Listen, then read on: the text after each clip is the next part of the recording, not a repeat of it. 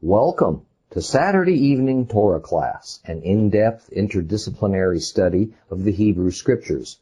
Tonight's lesson is week number 15, Exodus chapters 17 and 18. Well, as we leave behind the establishment in Exodus of a daily food supply for the Israelites, something called manhu, we call it manna, which just simply means, what is it? All right. Let's move on now into Exodus chapter 17. So open your Bibles to Exodus chapter 17. Exodus chapter 17.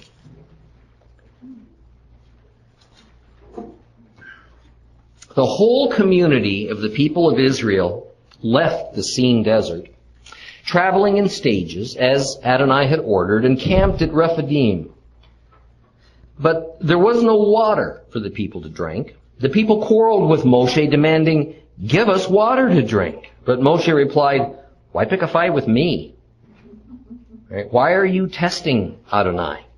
However, the people were thirsty for water there, and they grumbled against Moshe. For what did you bring us out of Egypt? To kill us? To kill our children and our livestock with thirst? Moses cried out to Adonai, What am I to do with these people? They're ready to stone me. And Adonai answered Moshe, Go on ahead of the people and bring with you the leaders of Israel. Take your staff in your hand, the one you used to strike the river, and go. I will stand in front of you there on the rock in Horeb. You are to strike the rock and water will come out of it so the people can drink. Moshe did this in sight of the leaders of Israel. The place was named Massah and Mervah because of the quarreling of the people of Israel and because they tested Adonai by asking, is Adonai with us or not? Then Amalek came and fought with Israel at Rephidim. Moshe said to Yahushua, Choose men for us. Go out, fight with Amalek. Tomorrow I will stand on top of the hill with God's staff in my hand. Yahushua did as Moses told him and fought with Amalek. Then Moshe, Aharon, and Hur went up to the top of the hill. When Moshe raised his hand, Israel prevailed. But when he let it down, Amalek prevailed. However, Moshe's hands grew heavy. So they took a stone put it under him, and he sat on it. Aharon and Hur held up his hands, the one on the one side and the other on the other, so that his hands stayed steady until sunset. Thus, Yahushua defeated Amalek, putting their people to the sword. Adonai said to Moshe, write this in a book to be remembered and tell it to Yahushua. I will completely blot out the memory of Amalek from under heaven. Moshe built an altar, called it altar, called it Adonai Nisi, all right, and said, because their hand was against the throne of Yah, Adonai will fight Amalek generation after generation. Well, as the 17th chapter of Exodus opens, we have the Israelites leaving the Sin desert, which is right up in this area here, towards, well, modern day Eilat, towards the tip of the Gulf of Aqaba, right up, right up in this area. It kind of borders where the Sinai Peninsula meets the Arabian Peninsula, the Sin Desert. And they start moving on towards Mount Sinai, also known as Mount Horeb, also known as the Mountain of God. All interchangeable terms in the Bible. Now one wonders if they had, eh, had understood the significance of the occurrences of the last several weeks, or if they had any inkling that God was in the process of molding and shaping them. I mean, is it possible that the miracles of the plagues against Egypt, the Hebrews' release from bondage, the parting of the Red Sea, the turning of the bitter waters of Marah into sweet drinkable water, could all this be so easily dismissed and forgotten in just a few days? I mean, their faith going up and down like an elevator? How could it be that that visible cloud that led them both day and night, God's actual and real presence right before them, wasn't enough to assure them at all times that God was in control? But such was the case with this weak, quarrelsome, insecure people. Let's hope it's not that way with us as well. Once again, they needed water. They are human. They were in a barren desert. Needing water was just a necessity of life and a very reasonable concern to have. Okay. Their journey, the Israelites' journey, necessarily was one of moving from oasis to oasis. Food was not the issue anymore. They had it raining from the sky. Okay? But water was always an issue to nomadic tent dwellers. There is no indication that the Israelites even thought to approach God about their need for water. Rather, they just griped. Right? They worried. They doubted. They feared. And they blamed. They blamed Moses. And they blamed Jehovah. Now, this situation was a little different than before when they needed water. Because where Moses, Moses led them this time, there was not even a hint of water, which in itself is kind of strange. I mean, Moses was a very experienced desert dweller, having lived in Midian. And I suggest he was probably only a few miles from where the people, from where Israel stood thirsty at this very moment. He would only have taken them to a place where normally you would expect there would be water. Okay? So probably we're dealing with some kind of unexpected drought condition on the Arabian Peninsula, and the water source Moses reasonably expected to be present near a place called Rephidim was all dried up. Then naturally, this was indeed a potential disaster for Israel. Yet, one would reasonably assume that Israel would have remembered back to only a couple of weeks earlier when at the bitter springs at Marah, God miraculously made the water drinkable for them.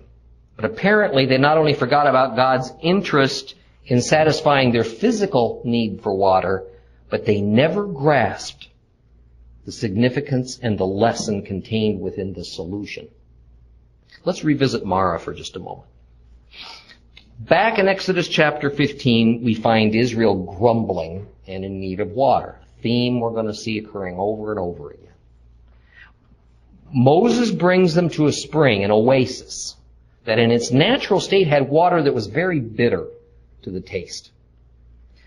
But when some special unnamed wood, obviously something that was available locally, was immersed into that bitter water, at God's command, the water is cleansed of its bitterness, it's cleansed of its bad taste, and it became useful to save their lives.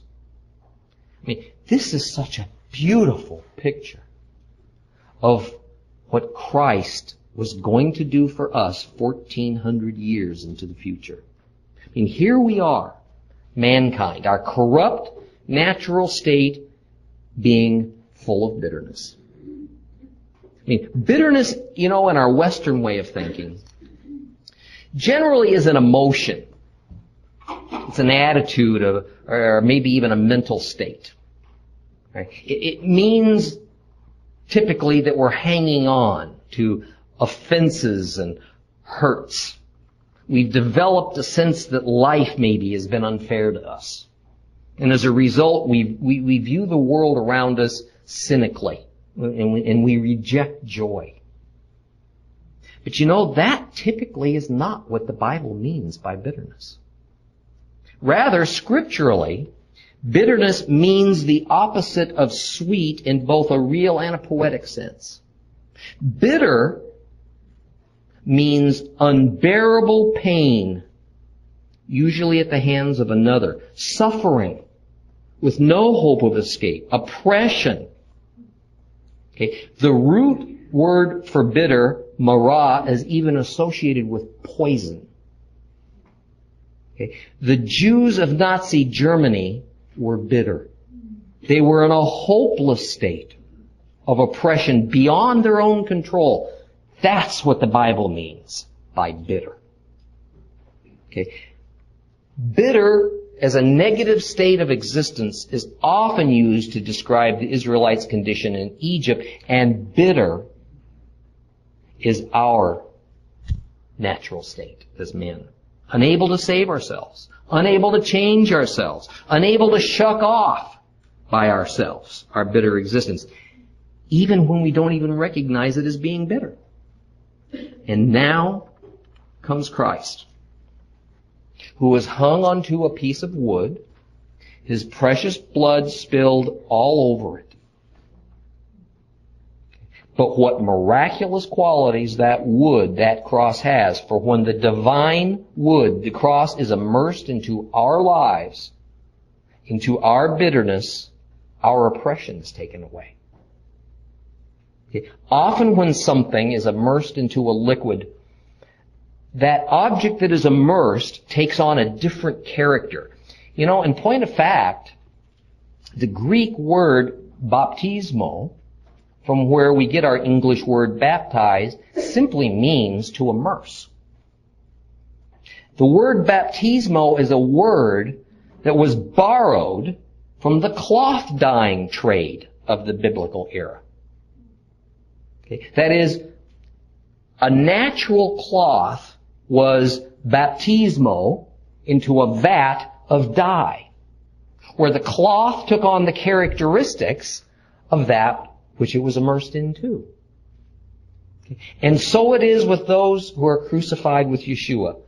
His wooden cross, immersed into our bitter lives, transforms our lives and makes them sweet and free from the oppression of the power of sin. This is the picture intended at the spring of Marah out in the wilderness. Well, let's return to chapter 17 and Israel's newest need for water. Moses reminded them that while they may think that their grumbling is against him, it's really against God. And Moses asked why they would test Jehovah. Now remember our Hebrew lesson about this word that we typically translate as test or tempt in some biblical versions. And that the Hebrew word used here is the same as we saw earlier. It's nasa, nasa. And it carries with it the sense of being hauled into court and being put before a judge. That is a trial proceeding. So what Moses accused the people of doing was very literally putting God on trial. They were putting themselves in the position of judging God. Yet once again, God's merciful. Rather than rebuking Moses or the people for their lack of faith, he simply provides for them. God tells Moses to take the people's representatives, the elders, and go to the rock that was at or near Mount Horeb. And there, using the same staff that Moses held up to part the Red Sea, Moses was to strike the rock, and then water would pour from it. Enough for everybody. Now it's interesting that this is the second time we have found Moses being ordered to strike something with his staff. And both times it had to do with water. The first time was when he struck the Nile River and turned it bloody red, making it undrinkable. Now he'll strike the rock and the rock will produce drinkable water. Okay. Also notice how the staff of Moses, which is really but God's staff of authority placed into Moses' hands, was used in one case at the Nile for wrath upon people who were not his, the Egyptians. But in our current case, it was going to be used to provide mercy and protection for people who were his own. Now, it's important that we see this rather difficult attribute of God.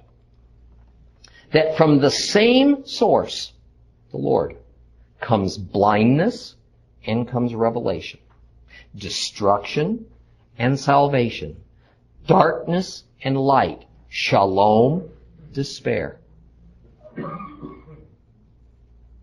Goodness to those who submit to his lordship, calamity to those who refuse it.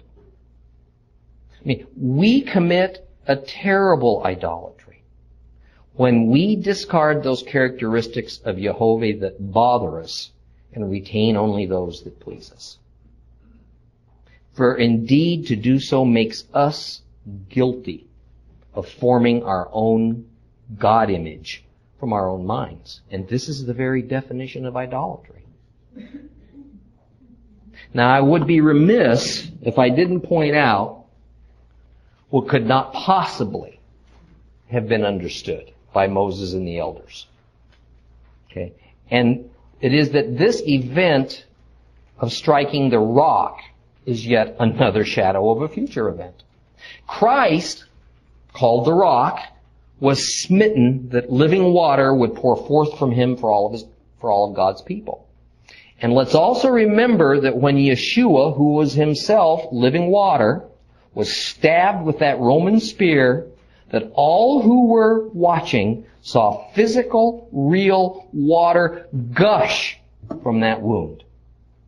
This event at Horeb and the crucifixion at Calvary were completely connected on both physical and spiritual levels. Allow me to point out another interesting connection that's not readily seen in the English, but it is in the original Hebrew. Moses was to use his staff, also called his rod, right, in God's name to strike that rock at Horeb just as he struck the Nile about a year earlier. Remember back in earlier chapters of Exodus when we discovered that the word used to describe the nine blows, usually called the nine plagues, that God visited upon Egypt, that word in Hebrew was nacha, not nasa, but nacha. Right? Don't mix up two very similar sounding Hebrew words, nasa and nacha. Nasa means to hold a trial, like we just saw, while nacha means to strike to hit, to deliver a blow. Okay.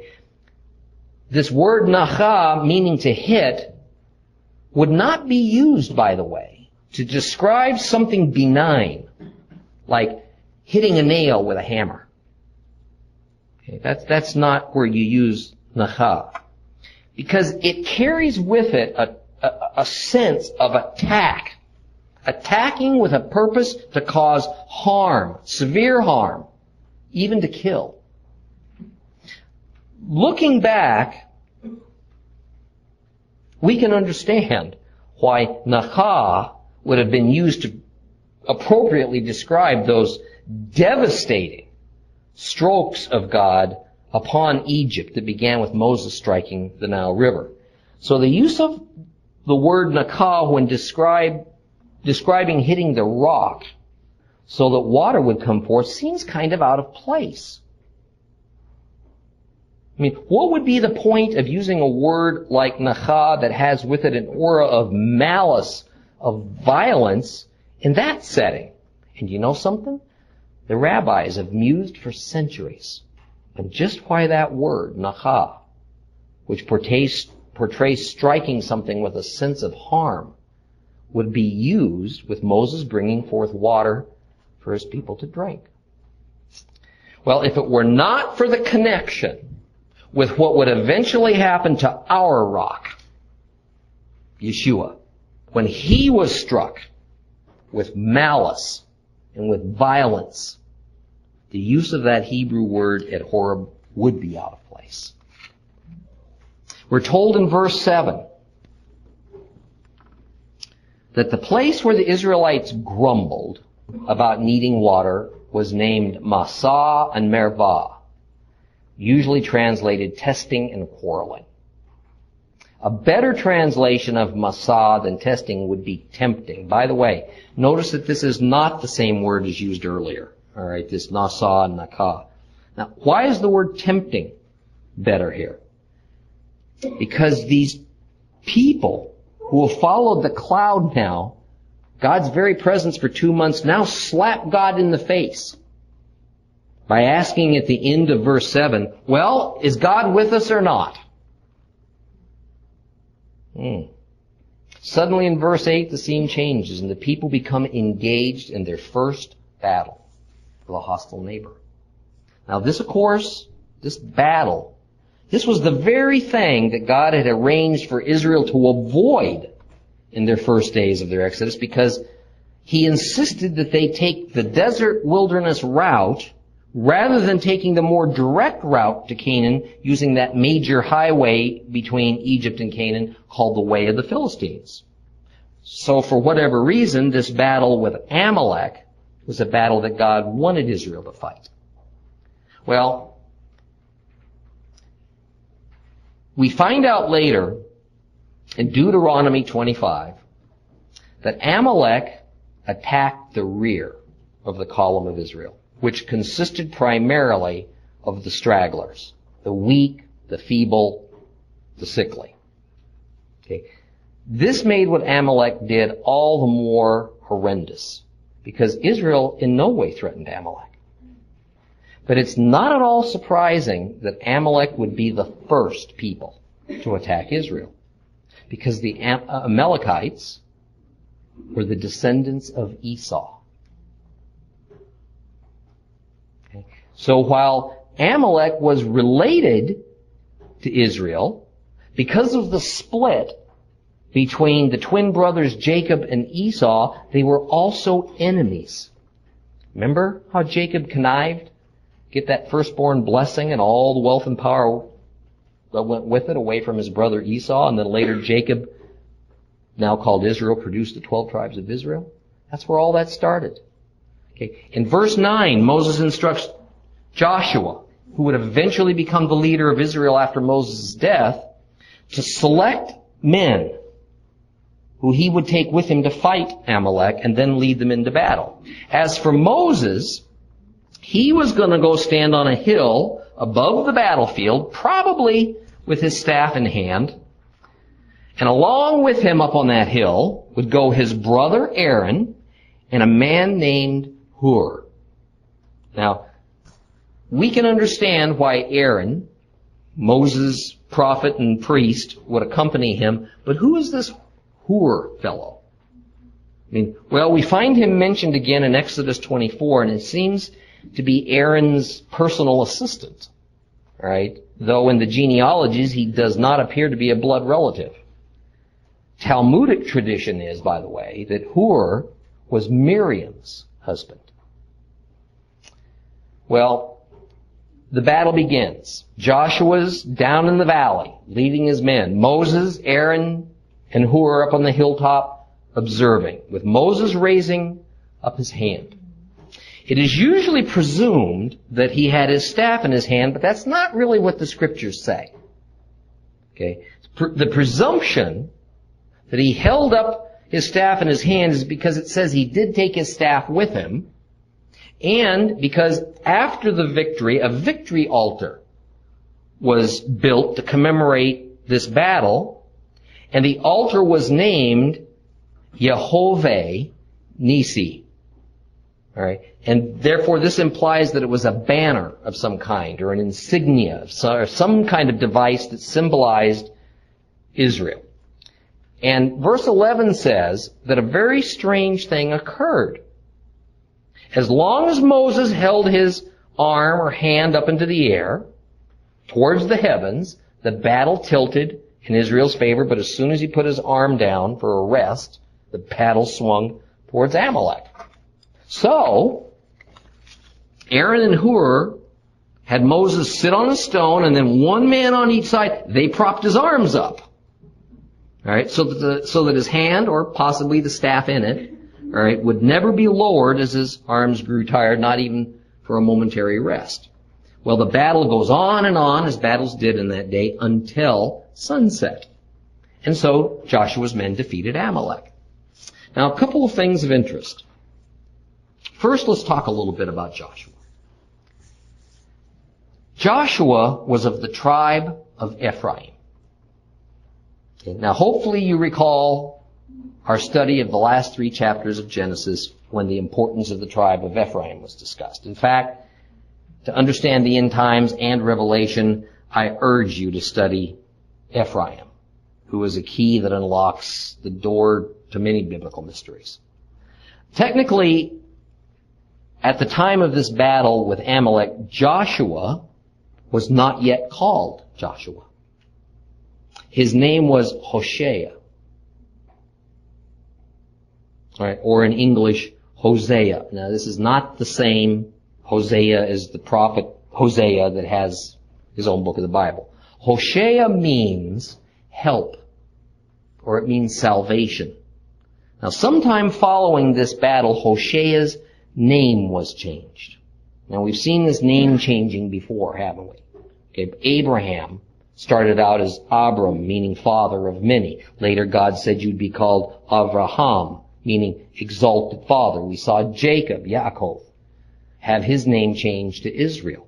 Now Hosea will have his name changed. And these two names, Yahushua and Hosea, are related, but we really can't see it unless they're presented in their original Hebrew. Joshua in Hebrew is Yehoshua. Okay? Joshua in Hebrew is Yehoshua, which means Yah saves, or God saves, or better, Yehovah saves. Most accurately in Hebrew, Hosea is Hoshua or Oshea. Alright, so after the battle with Amalek, Hoshua has the word Yah added to the prefix of his name, so that it becomes Yah Hoshua. So it's easy to see after this strange battle where Moses has to hold his staff up in order to beat Amalek, that the leader and victor of this momentous battle would get his name changed to a name that reflected what happened that day when God saved them from Amalek.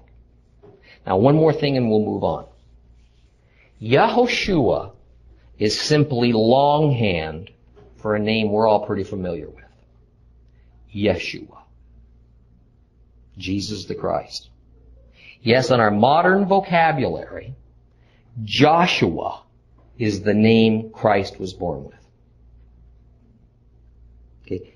In Hebrew, Yeshua. Our Lord had the same born given name as did this man who won the battle over Amalek.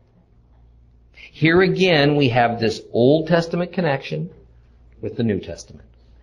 Joshua, friend of Moses, physically saved Israel through God's power. Joshua, Yeshua, Jesus Christ, spiritually saved Israel and all who would be joined to Israel through God's power. In both cases, this was an act of God doing the saving, and let me assure you these connections are real, not contrived. Okay? They are here for us to see as connections, not coincidences. Unfortunately, often the connection isn't visible when it's not presented in the original Hebrew. Well, at the end of chapter 17, we get this bone chilling instruction from God. It says he's going to completely blot out the memory of Amalek from under heaven. He's going to fight Amalek generation after generation. He's determined to do this. Why? Why this ultimate condemnation from God upon Amalek? Well, Amalek was not only real and tangible, being exactly as reported, doing exactly as reported, but they were also a type. Amalek was Gentiles. So represents those Gentiles who come against Israel. Amalek were the first people to attack Israel after Israel was redeemed. Amalek represents that force which opposes God's people and God's plan that's to be worked out through his people. This is not the last time we're going to hear of Amalek in the Bible. Saul, King Saul, first king of Israel, will be commanded by God to destroy Amalek as a punishment for their attempt to stop the advance of Israel during Moses' days as their leader. Saul never accomplished that, by the way. Several centuries later, the evil Haman of Esther fame, of the time of Purim, okay, is said to have been a descendant of Amalek. Many Arabs today are from the family of Amalek, which is of the tribe of Esau.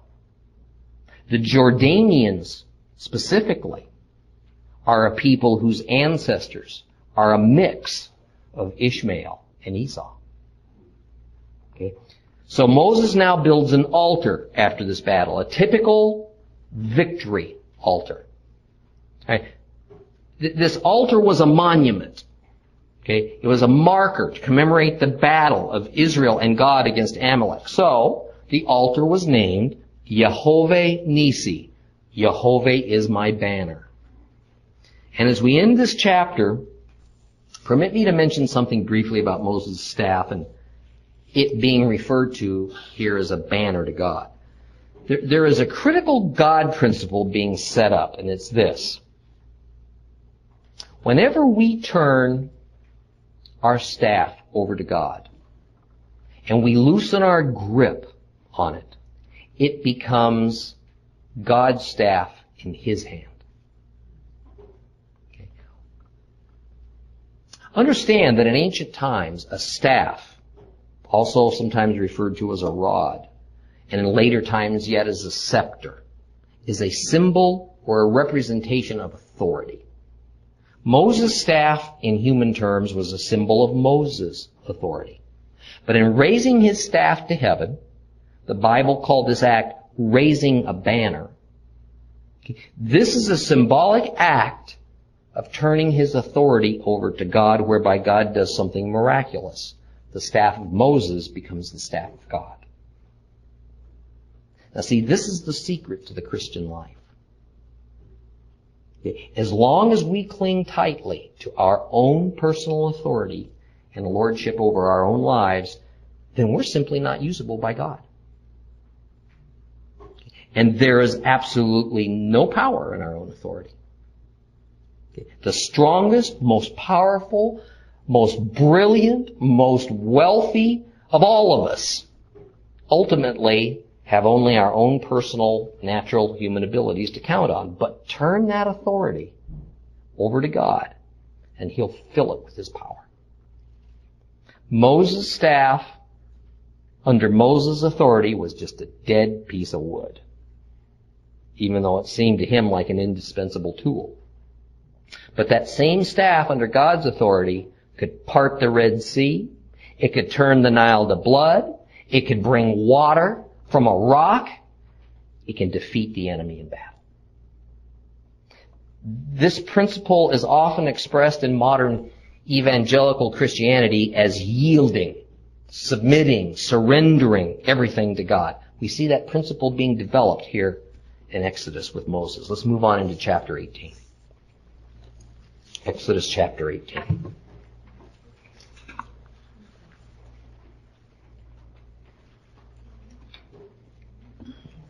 Now Yitro, Jethro, the priest of Midian, Moshe's father-in-law, heard about all that God had done for Moses and Israel, his people, how Adonai had brought Israel out of Egypt. After Moses had sent away his wife Zipporah and her two sons, Yitro, Moshe's father-in-law, had taken them back.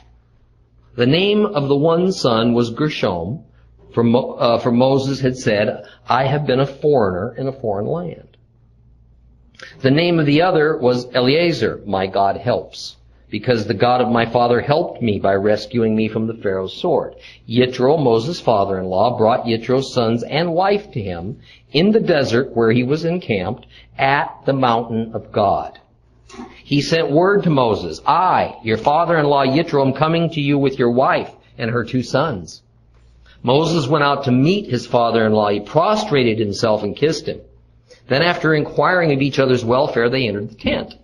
Moshe told his father-in-law all that Adonai uh, had done to Pharaoh and the Egyptians for Israel's sake, all the hardships they had suffered while traveling, and how Adonai had rescued them. Yitro rejoiced over all the good that Adonai had done for Israel by rescuing them from the Egyptians. And Yitro said, Blessed be Adonai who has rescued you from the hand of the Egyptians and from Pharaoh who has rescued the people from the harsh hand of the Egyptians.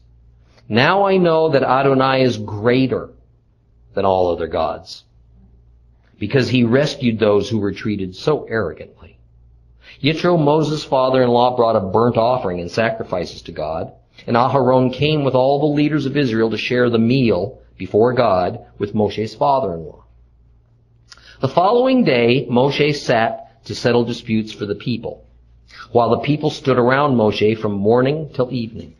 When Moshe's father-in-law saw that he was doing to the people, he said, What is this that you're doing to the people? Why do you sit there alone with all the people standing around you from morning till evening? Moshe answered his father-in-law, it's because the people come to me seeking God's guidance. Whenever they have a dispute, it comes to me. I judge between one person and another and I explain to them God's laws and teachings. Moshe's father-in-law said to him, what you're doing isn't good. You will certainly wear yourself out, not only yourself, but these people here with you as well. It's too much for you. You can't do it alone by yourself. So listen now to what I have to say. I will give you some advice and God will be with you. You should represent the people before God and you should bring their cases to God. You should also teach them the laws and the teachings and show them how to live their lives and what work they should do. But you should choose from among all the people competent men who are God-fearing, honest, incorruptible, to be their leaders, in charge of thousands, of hundreds, fifties, and tens. Normally, they will settle the people's disputes. They should bring you only the difficult cases. But ordinary matters they should decide themselves. In this way, they will make it easier for you and share the load with you. If you do this and God is directing you to do it, you will be able to endure. And all these people too will arrive at their destination peacefully. Moshe paid attention to his father-in-law's counsel and did everything he said. Moshe chose competent men from all Israel and made them heads over the people in charge of thousands, hundreds, fifties, and tens. As a general rule, they settled the people's disputes. The difficult cases they brought to Moses, but every simple matter they decided themselves. Then Moshe let his father-in-law leave and he went off to his own country.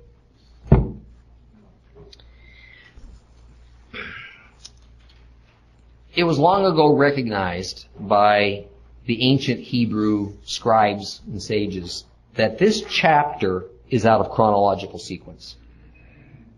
Okay. The mention of God's laws and an altar and of Moses teaching God's laws to the people and then judging the people according to those rules could only have occurred after the law was given on Mount Sinai.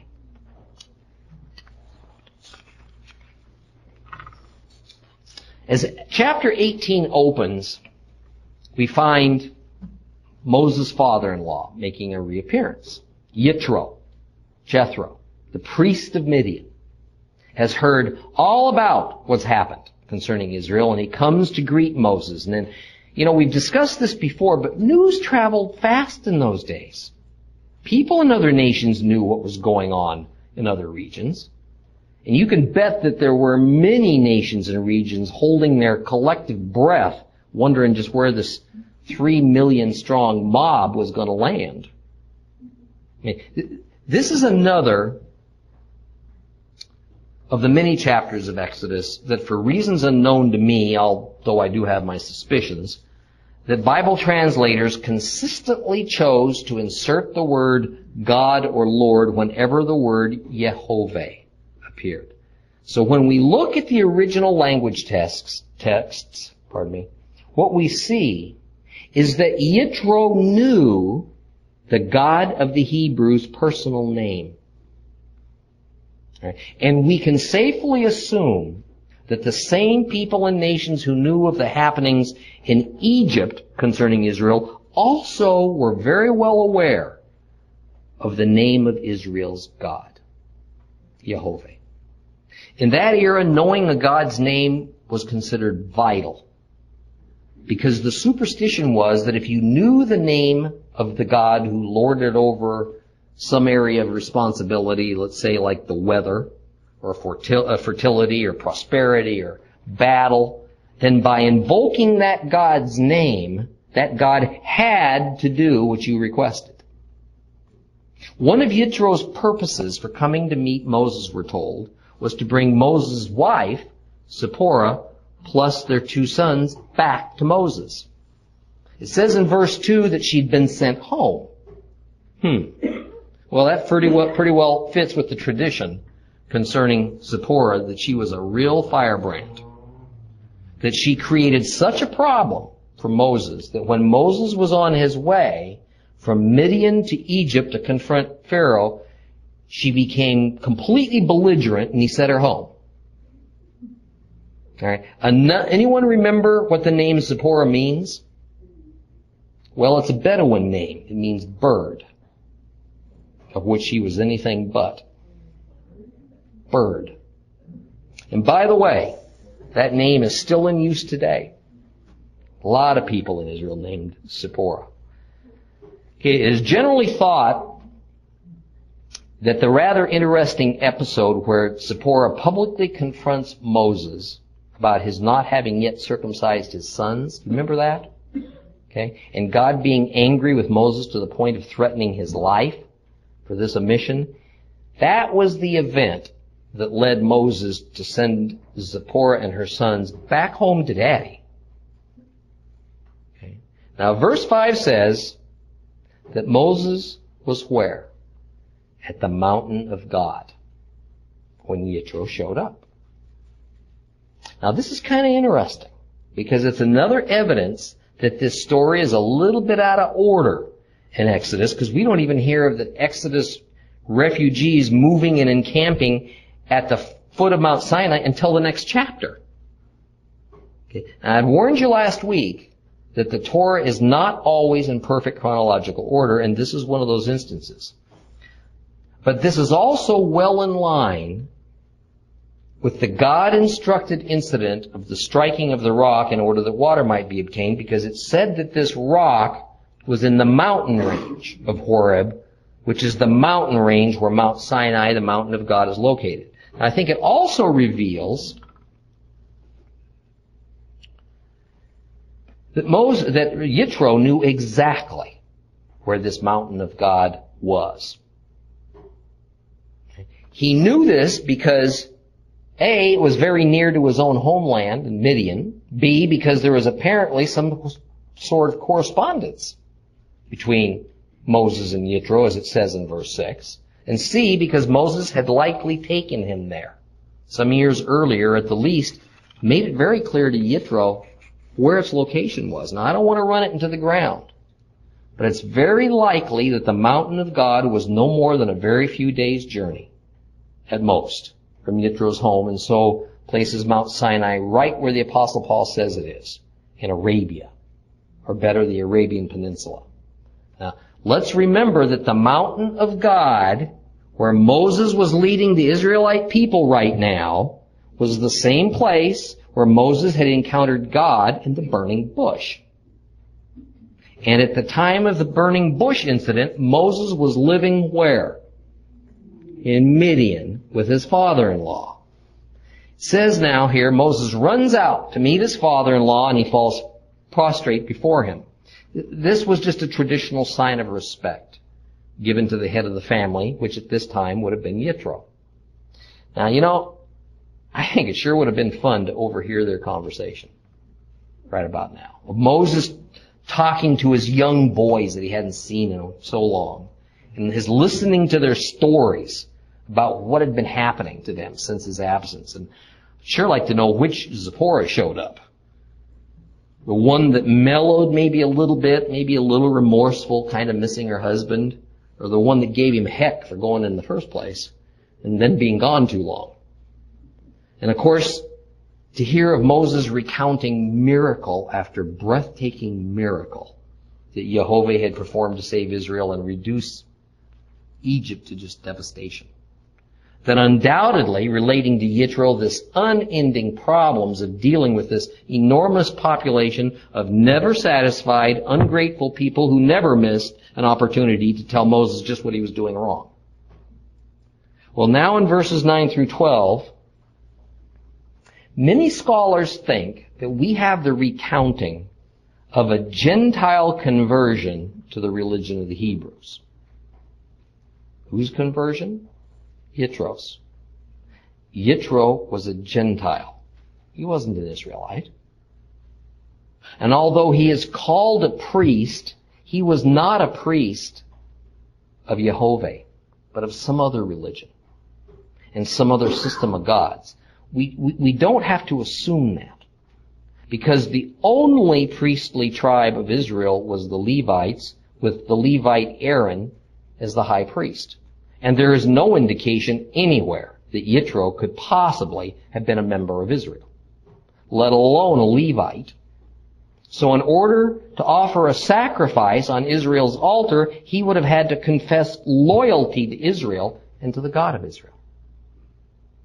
So we get an important glimpse into the mind of the people of that era as Yitro has the stories he has heard concerning the power of the Hebrew God completely confirmed now by Moses. In verse 11, Yitro makes the confession that Jehovah is greater than all other gods. And he follows that up, it says, by making a sacrifice to Jehovah in the presence of Moses and Aaron and all the elders of Israel and then finishing it up with a meal. Well, this was the standard way of making a covenant, a brit. Back in Genesis, we discussed at length how covenants were cut. And here we see that what Jethro did was to make a covenant before God. Probably he was declaring his allegiance to Jehovah, therefore to Israel. Now, did he likely renounce all his other gods? Did Jethro now have complete adherence to a monotheistic ideal? That is, there was only one God and his name was Jehovah? Probably not. He simply acknowledged that Jehovah was the God of the Hebrews and the El, the chief God, the greater, the greatest of all the gods. Which would have been just fine with Israel because in general, that's how they also viewed Jehovah. Just the greatest God among many gods. Let me point out something else for you that will become more apparent after we finished Exodus and then get into the study of the book of Leviticus. Verse 12, almost universally, in English translations say that Yitro brought a burnt offering and sacrifices for God. What it actually says in the original language is that Yitro brought an olah and a zevah for Jehovah. The olah was a very specific kind of Hebrew sacrifice, as was the zevah. And of course, we see that Yitro didn't bring those two exclusively Hebrew sacrifices, each with their own special meaning, which by the way was only going to be ordained in the law at Mount Sinai. He didn't bring those to some God in general.